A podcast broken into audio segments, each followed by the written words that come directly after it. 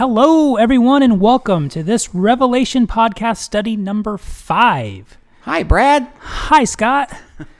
This is 5 studies going deeper into the printed words on the page in the hope and the effort of finding hidden gems all about our awesome God, Yahweh, and his chosen king, Yeshua, Jesus.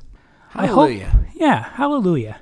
I hope we can take to heart what we find here so we may know and experience a relationship full of love and joy forever and ever with the awesome Almighty. This is Brad. And this is Scott. And this is Not About Us.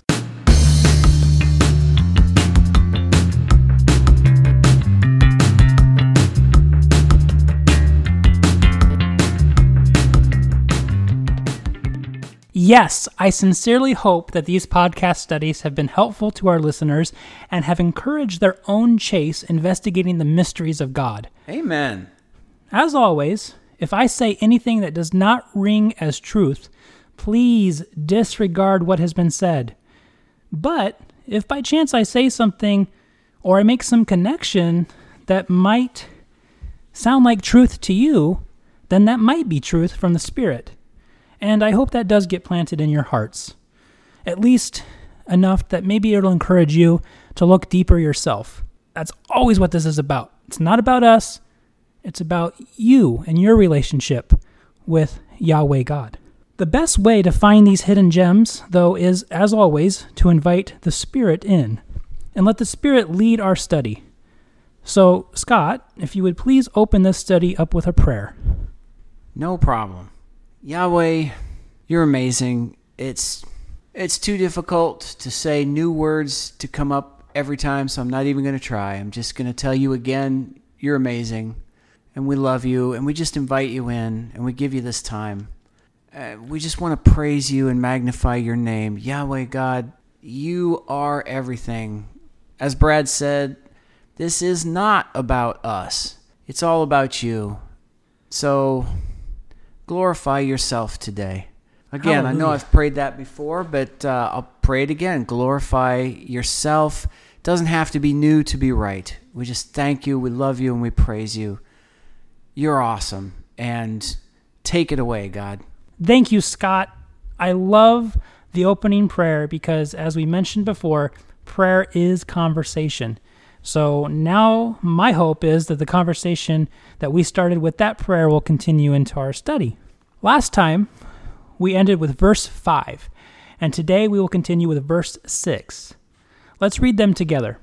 And from Jesus Christ, who is the faithful witness and the first begotten of the dead, and the prince of the kings of the earth, unto him that loved us and washed us from our sins in his own blood, and hath made us kings and priests unto God and his Father. To him be glory and dominion forever and ever. Amen. So last time we talked about Jesus and his love for us, and his sacrifice and what happened when he conquered death. Today, we will see what that means for us. The first thing that stands out to me in verse 6 is that Jesus made us kings and priests unto God. Let's spend some time on kings. I like my literal translation, which says, and has made us sovereign and priests to his Elohim and Father. This translation states sovereign. So I looked into that word. Now, this is not from the concordance. This is just me looking into what sovereign means, just from, your standard dictionary. But the definition is a supreme ruler, especially a monarch, and possessing supreme or ultimate power. So what does that mean for us? God is sovereign, which means he is the supreme authority, and all things are under his control. This makes me think that if we are sovereign as well, then we have supreme authority, and we should have all things under control. But we have to be working for God. The focus here is on God, not us. He's the true sovereign one. We have nothing that the Father does not give us. So, if we want to have this supreme authority, have everything under control, It's not something that we can do. It has to come from the Father. If we want this special responsibility, then we need to remember that God is sovereign, and it is His will that must be done, and it will be done. I also like the Passion Translation, which says, "And to the one who has appointed us as a kingdom of priests to serve God and Father."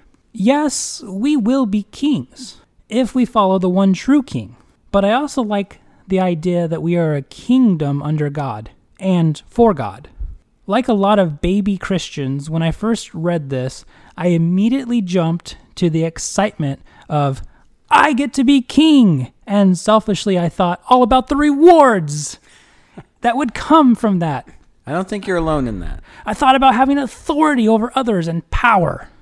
I realized that I was like James and John when they asked to sit at the right and the left of Christ when he came into his glory, as told in Mark 10:35 through 45. I'll read it quickly. This is the Passion Translation. "Jacob and John, sons of Zebedee, approached Jesus and said, 'Teacher, will you do a favor for us?' 'What is it you're wanting me to do?' he asked. 'We want to sit next to you when you come into your glory,' they said. 'One at your right hand and the other at your left.' Jesus said to them, 'You don't have a clue what you're asking for.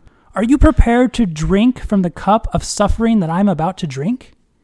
And are you able to endure the baptism into death that I am about to experience?' They replied, 'Yes, we are able.' Jesus said to them, 'You will certainly drink from the cup of my sufferings and be immersed into my death. But to have you sit in the position of highest honor is not mine to decide. It is reserved for those whom grace has prepared them to have it.' Now the other 10 disciples overheard this, and they became angry and began to criticize Jacob and John.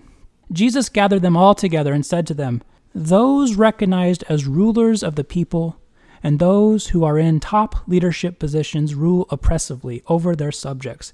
But this is not the example you are to follow. You are to lead by a different model. If you want to be the greatest one, then live as one called to serve others. The path to promotion and prominence comes by having the heart of a bond slave who serves everyone. For even the Son of Man did not come expecting to be served by everyone, but to serve everyone, and to give his life as the ransom price in exchange for the salvation of many.'" So I really like that that translation. You don't have a clue. You don't have a clue. I mean, it's pretty direct, but it's so true. They had no clue at this point. Yeah. What was going to happen.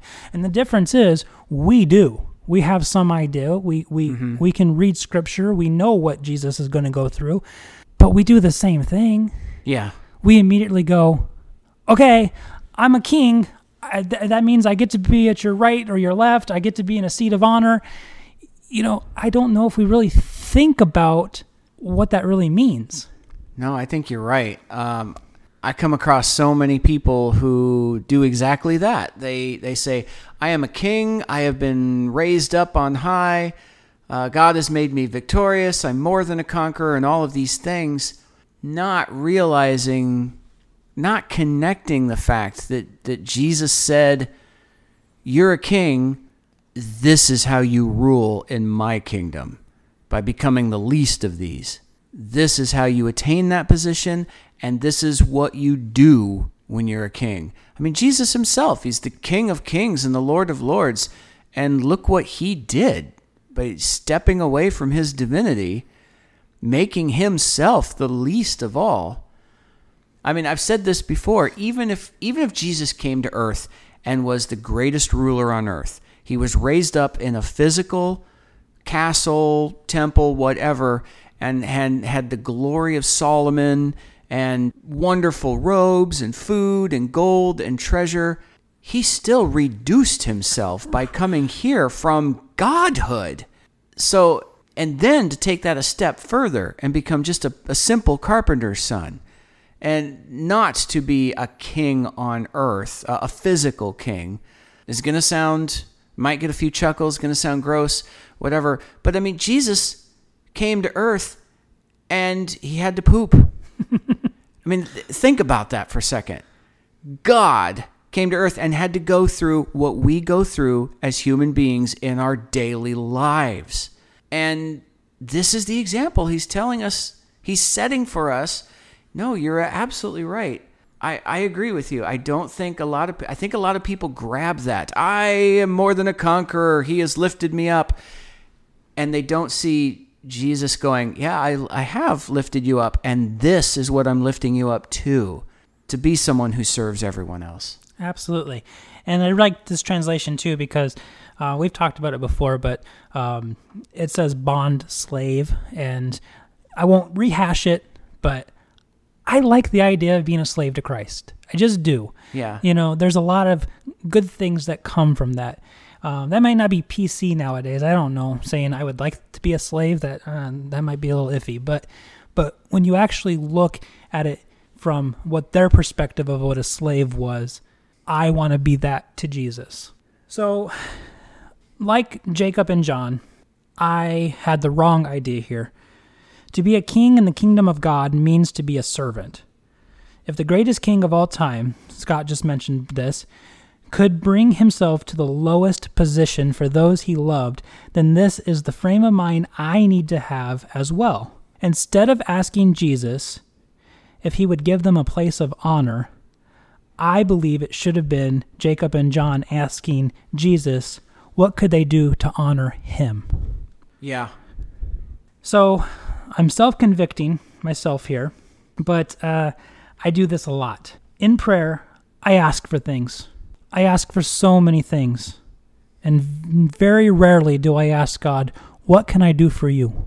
So I think it's very, very important, especially going into the days of the Lord that we are actively looking at here. I think we need to find more ways to honor God. And that's my mission. Now, that being said, there are still times in prayer you need to ask for things. I don't think this is wrong, I ask for guidance. I ask for wisdom. I ask for knowledge to help me understand Scripture. Lately, I've been asking for wisdom to help me pass on in the podcast things that God would want me to share, not just things that I think He would want me to share. So I do think it's important that we ask. Ask for healing. If you've got something going on that you can't beat, ask for healing. That's okay. But I do think it's important that we stop focusing so much on being the king and focus more on being the servant that he wants us to be. And again, how intertwined they are. A lot of people don't realize that we tend to focus on one aspect of it all and think, you know, oh yeah, that's for me. We fail to see how often they're so connected and a part of each other. And I love the way in that story you've brought it back to me. And again, we've talked about this before. I've read this story before. I know this story. I know what's going on. But I appreciate the fact that you're just opening my eyes in a new way, hitting my heart in a way here to just see how connected a servant/slave and the king is in the kingdom of heaven. You can't have one without the other. You can't be one without being the other. Yeah. Yeah, it's also something that was told to me one time that I think is interesting anyway, is even if you're just middle class nowadays, even if you're lower class, you still live better than kings did, you know, 100 years ago. Yeah. You have the running water for the most part. Not all of us. There are some poor souls out there that don't have these things, but for the majority of us, we have things that they could only dream about even just 100 years ago. Mm-hmm. So here we are living. I'm self-convicting here. I don't want my listeners to be like, oh, stop preaching to us. No, this is me saying that I am guilty of this. I am guilty of being selfish. I'm guilty of asking for things and not appreciating the things. So it's my mission right now while I'm doing this study, while I'm reading these things. It's my mission. I've got this conclusion. It's my mission to go forward and to try to realize that, no, I need to be more servant, less of the king, or at least the view of the king that we have in modern society.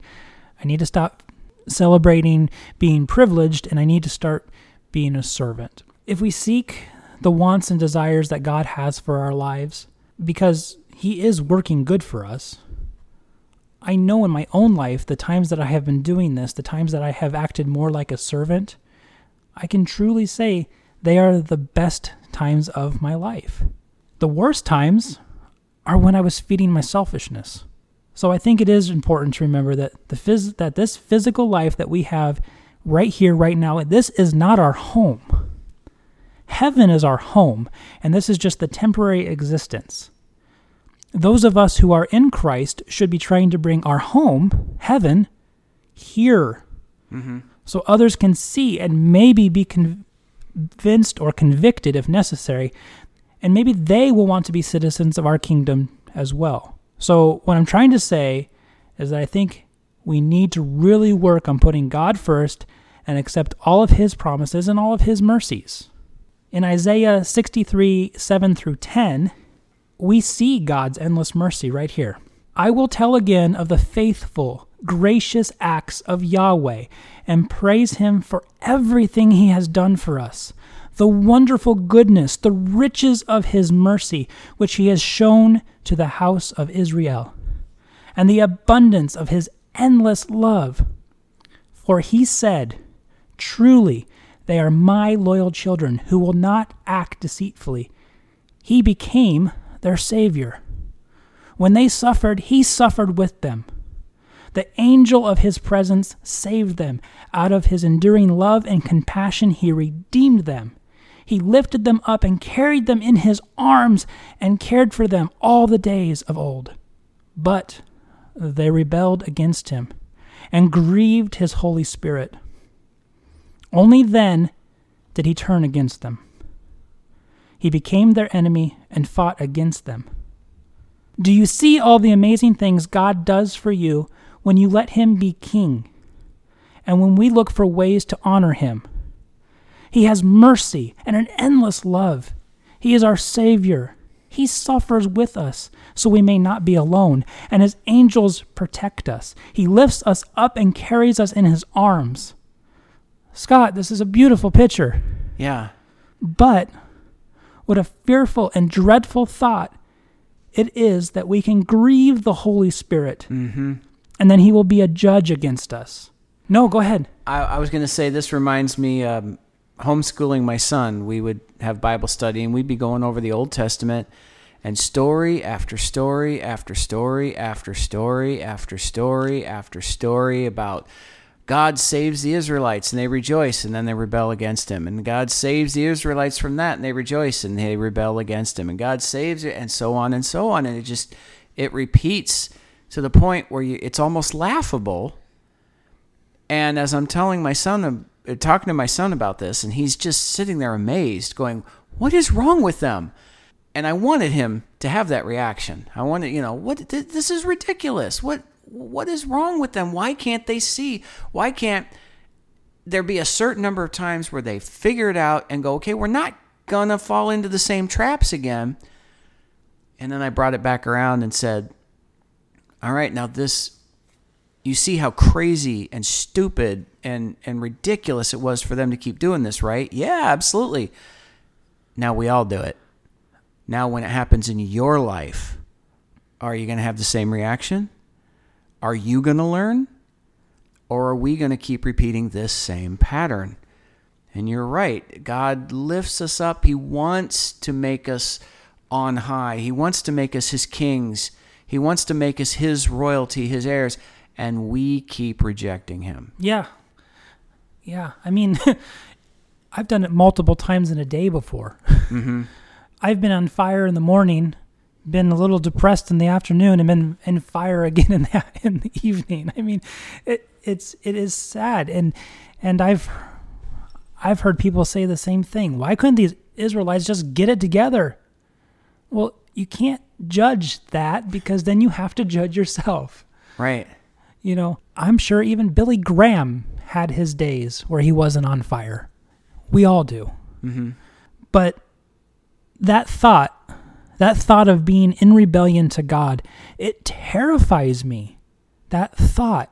But I then have to admit, I am in rebellion to God frequently. Mm-hmm. And, that's just something I'm going to work on. I would encourage others to search themselves and see where they're lacking and go to God with that as well. But remember, we have a God, and thank God we do, we have a God that blessed us with his Messiah. So even though we go down this same path, even though we'll have days where we're on fire and days where we're not, we'll have days where we will fall back into the sins that tempt us, and we'll come out maybe feeling ashamed and guilt. We'll have those days of failure, but we have the Messiah. Lucky for us that we are blessed because God loved us so much, we can be reconciled by the blood of the Messiah. Now, I also never put much thought into what it would mean to be part of a kingdom with many kings serving the one true king. Yes, there's going to be these great and wonderful rewards, but not because we deserve them, but because the God we are under is awesome and wants fellowship with us. However, the more I think about this, being a king under God means we still have a purpose and a responsibility to fulfill. And also, we're going to be priests unto God.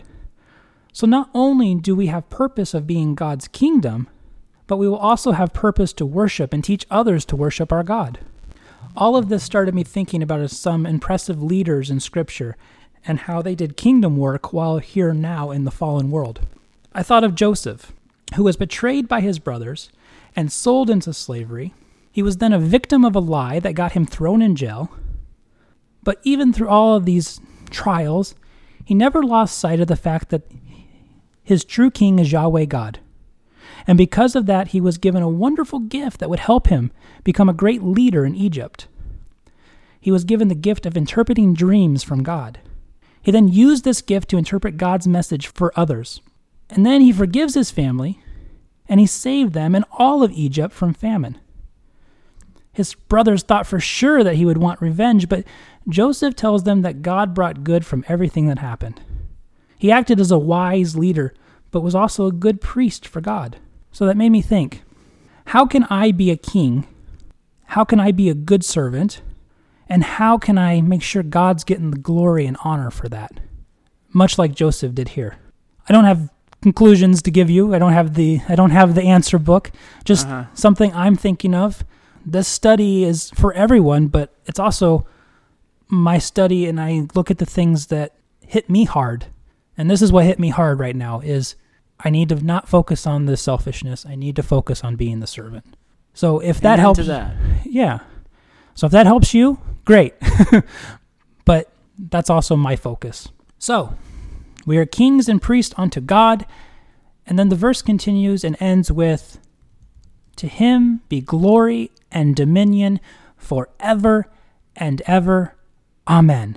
My Institute for Scripture Research Bible puts it this way. To him be the glory and the rulership forever and ever. Amen. So here we see that the true ruler will always be God. So my plan from here on out is to start asking my king, what can I do for him, so it might go well with me.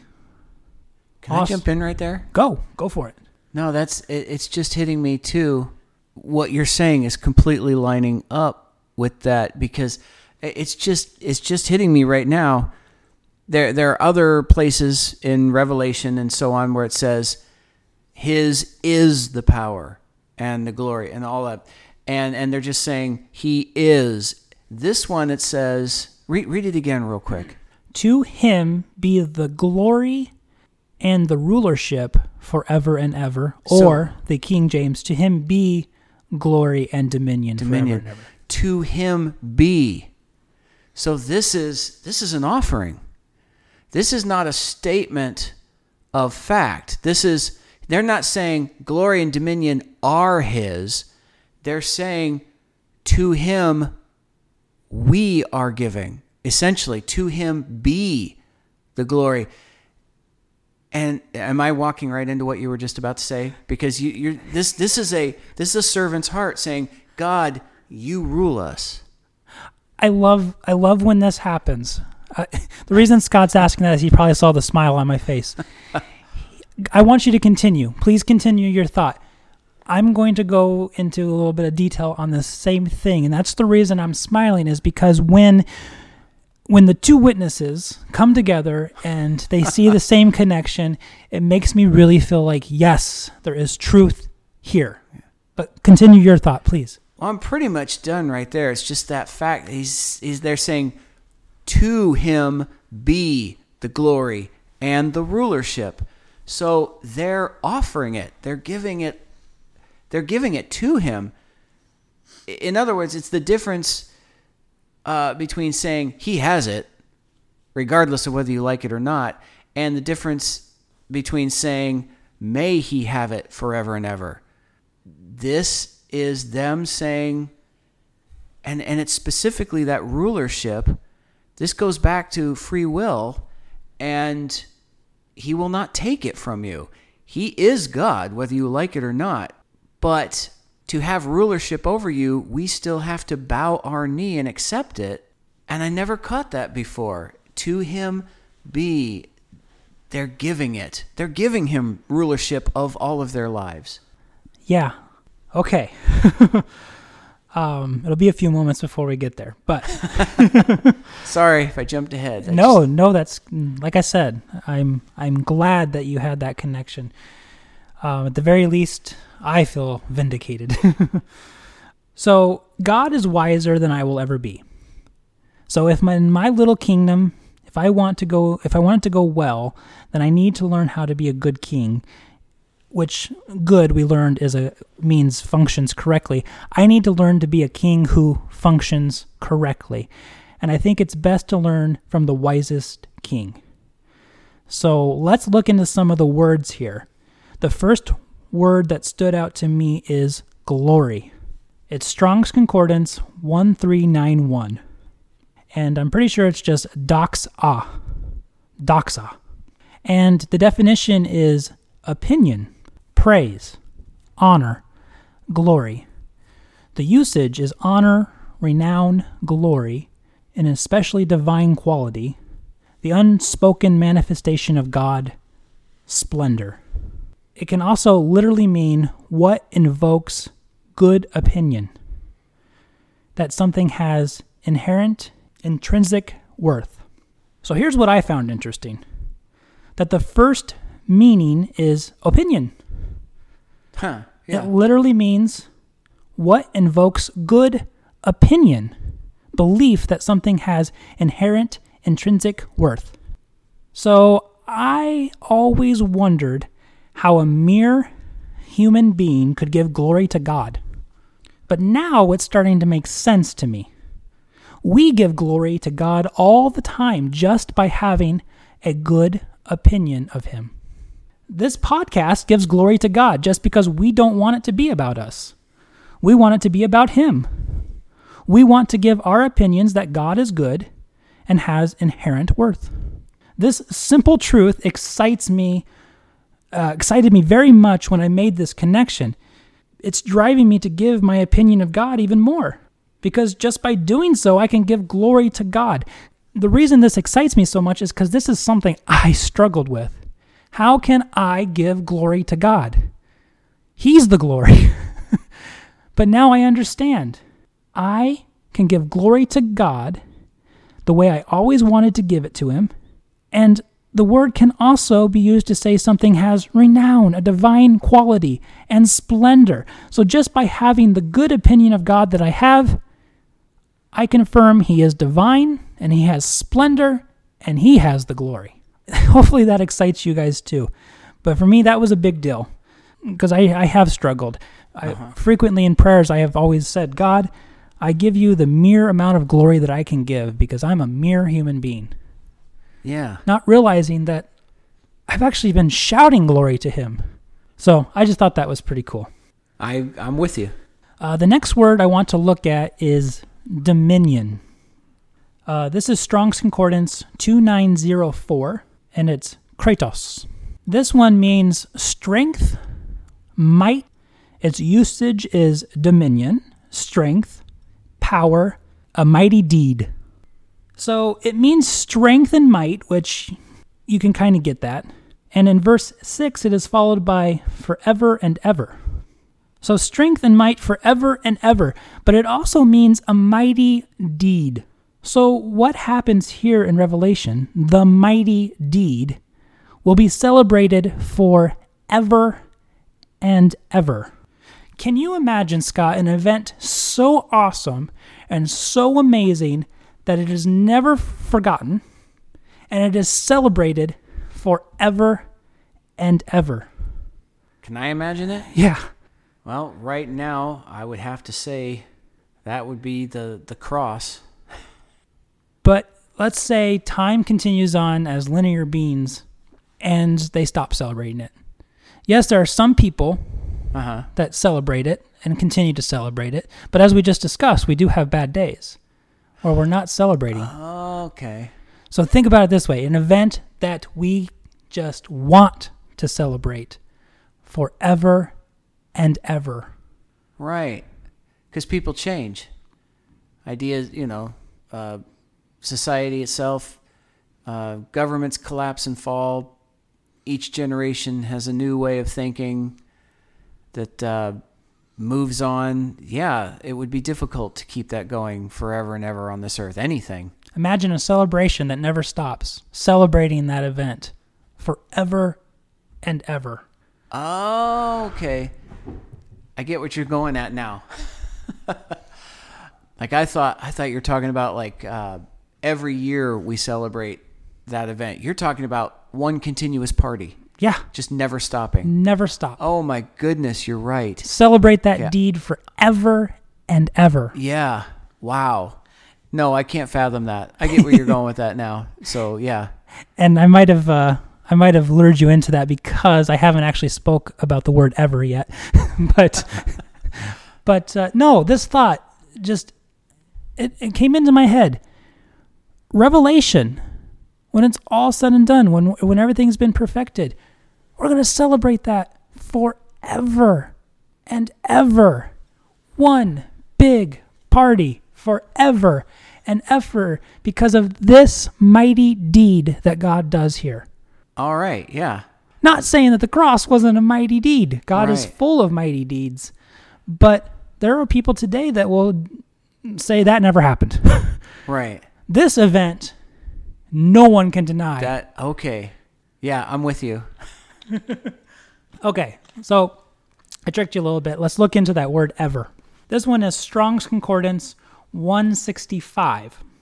And I believe it's just ahion. Like you would say eon, but you add a little extra to it, ahion. And the definition is a space of time, an age.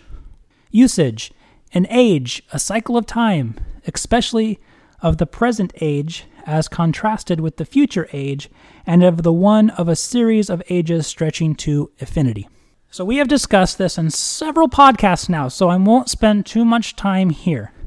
This just reinforces the idea of what I think it'll be like outside of time. An age that stretches into infinity. I will just say, though, I don't think I will ever truly get over the idea of what forever is going to be like. My mind just can't comprehend it. It's a concept beyond my mere human brain at this point. And also, it says forever and ever. Ever is used twice. So is this one age that stretches to infinity, followed by another age that stretches to infinity? Because I don't get that. But if one infinity does not end, how can there be another one? This could just be how we sometimes reinforce an idea by giving it double importance. I do the same thing when I tell my wife, I will love her forever and ever. So it could just be saying, no guys, this is really it. This is forever and ever. But when I was originally doing this study, I went right for the word ever because the word for did not pique my interest. But then I got caught up on this idea of ever and ever and wanted to investigate it more if I could. Sorry, I said I wouldn't spend much time on this, but sometimes the Spirit has a different idea. So let's look into the word for. This one is Strong's Concordance 1519. And it is eis, pretty sure. It means to or into, indicating the point reached or entered of a place, time, purpose, result. Usage, into, in, onto, to, upon, towards, for, among. It's literally motion into which, implying penetration to a particular purpose or result. Now, it can also be of place after verbs of going, coming, selling, flying, falling, living, lending, carrying, throwing, sending, etc. Okay, so right off the bat, what surprised me was about this word was there was so much movement associated with it. Into, to, toward, among. But also the word has been used after the verbs going, coming, sailing, flying, falling, living, leading, carrying, throwing, sending. So I don't know if you have any ideas on this, Scott, but what I was thinking about here is that we are moving into ever and ever. And it kind of feels like to me that it doesn't matter which way you come into ever and ever, just that you do come into ever and ever. It makes me think of David Crowder singing, "Come As You Are." Doesn't matter where you are in your life, how bad you have sinned, what crime you have committed, how bad you have been hurt, how broken you feel, come any which way you can and lay down your burdens, lay down your sorrows. Fall in, fly in, jump in, just get there. Yeah. Oh, yeah, I like that. No, you're right. Ever and ever. Just make... So now I'm in one of those. I'm in one of those places again where my mind is working on it, and it's I don't have words yet, so I'm kind of stumbling and stuttering over my own tongue because my brain's going, oh, and what about over here there's, and I have no words to express it. So sorry, I'm not very good right now, but I very much appreciate that image. Just enter. Doesn't matter where you enter or how you enter. Just enter ever and ever. So, yeah, basically it's just into forever and ever. Into infinity. Into this celebration of this mighty deed that will never end because it'll stretch on into infinity. Just get in there. And I love that it literally can mean falling. I mean, how many times are we going to fall? How many times are we going to stumble? But we can still fall, and we're going to be in ever and ever. That was actually a little encouraging to me. I have a tendency to get pretty emotional when I think about how I've sinned and how I've failed and what I've done that may have hurt the Spirit. So it's nice when I make these connections of reassurance that it doesn't matter, Brad. Come as you are. Stumble in, fall in. It doesn't matter. You know, I'm skipping ahead and it has nothing to do with probably what you're going to say next. But I'm reassured too that you talked about earlier 2 witnesses, and a lot of what you're talking about right now is exactly what I'm going to talk about in my next Genesis study. So it's just pretty cool. It feels like you're coming to the same conclusions from a different angle. So and that in and of itself speaks to, doesn't matter how you get here, just enter the ever and ever. Yeah, that's a great point. And I mentioned the 2 witnesses, and I just want to clarify, we don't think we're those 2 witnesses. Oh no. we just Scott and I have discussed this before. There can be many 2 witnesses, and Scott was the answer to my prayer. I've talked about it. I won't rehash it, but it does feel like God brought us together for a reason, for a purpose. And so, yeah, we are 2 witnesses trying to get out the good opinion of God. That's all that we're trying to do here. The next word, actually the final word in verse 6 that I was curious about was amen. Now, this word people probably know some stuff about, and I know pretty much everything that I'm going to talk about here, but I still made a connection for its use here in this verse. And I think it's good to remind ourselves sometimes of even things that we know as truth. It's still good to reinforce it once in a while. So, amen. A lot of people probably know it means, so let it be, let it be. I also discovered that, this is Strong's Concordance 281, and it basically means truly, but it can be verily, truly, amen.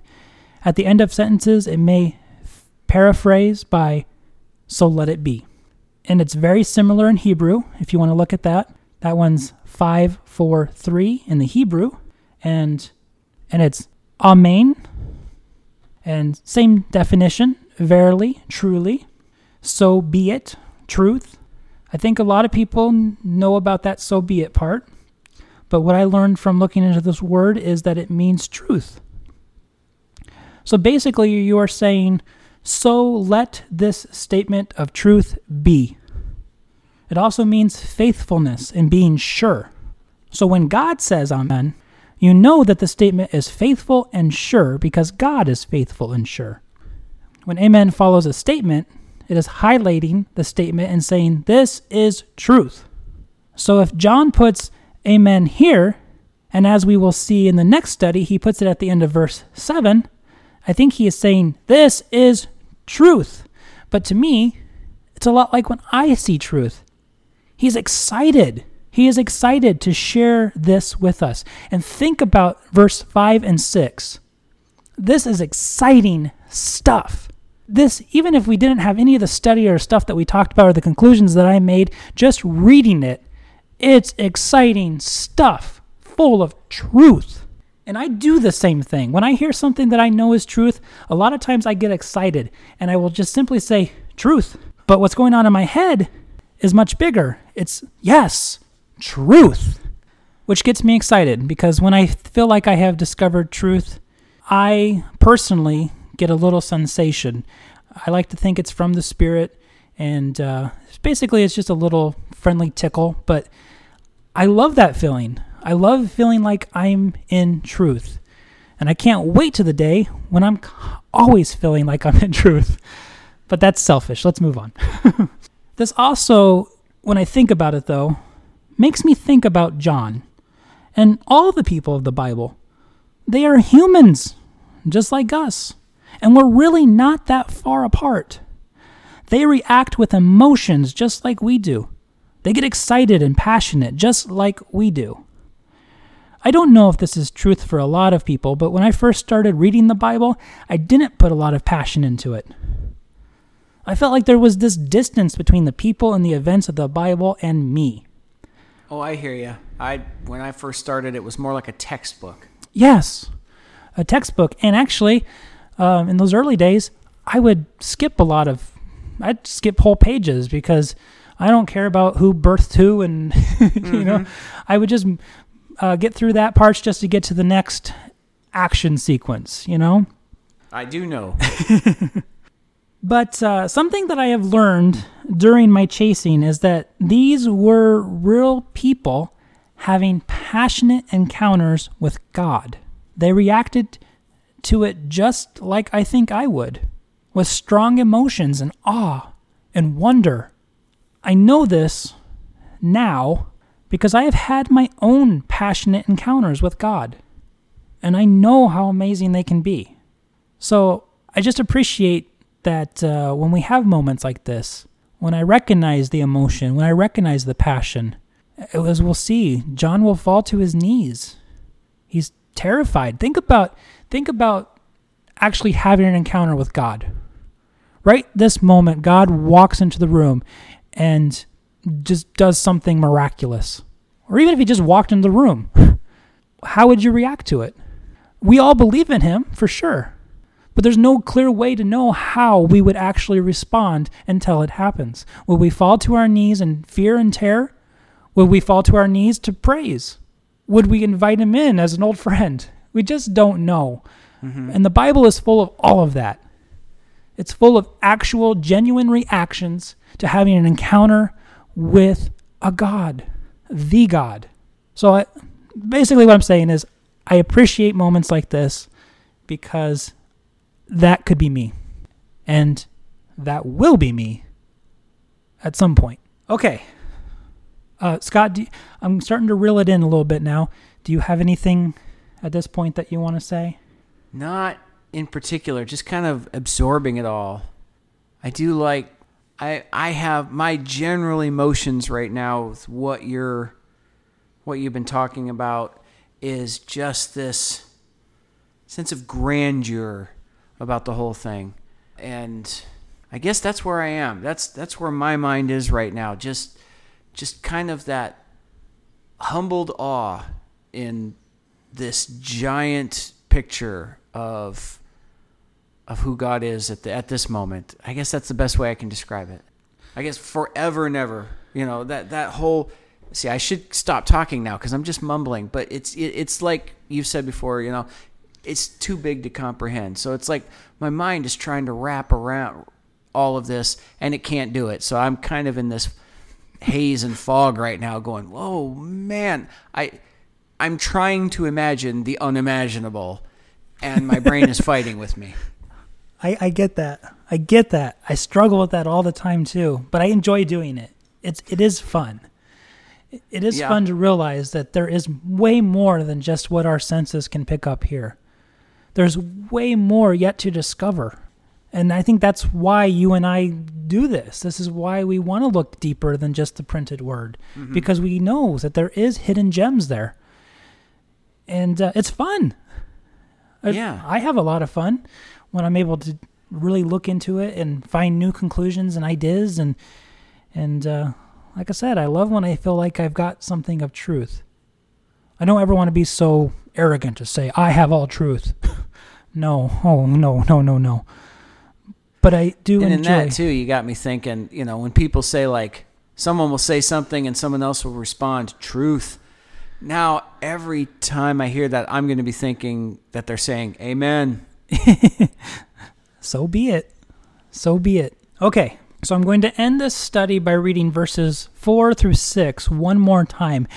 And I hope that everyone listening will remember that amen means so be it, and this is a statement of truth. John, to the 7 churches which are in Asia, grace be unto you, and peace from him which is, and which was, and which is to come, and from the 7 spirits which are before his throne, and from Jesus Christ, who is the faithful witness, and the first begotten of the dead, and the prince of the kings of the earth, unto him that loved us, and washed us from our sins in his own blood, and hath made us kings and priests unto God and his Father. To him be glory and dominion forever and ever. Amen. So, listeners, Scott, let us move into forever and ever as kings and priests unto God, and let his mighty deed be celebrated forever and ever, and let this statement of truth be. Amen. This has been Brad. And this has been Scott. And this has been Not About Us.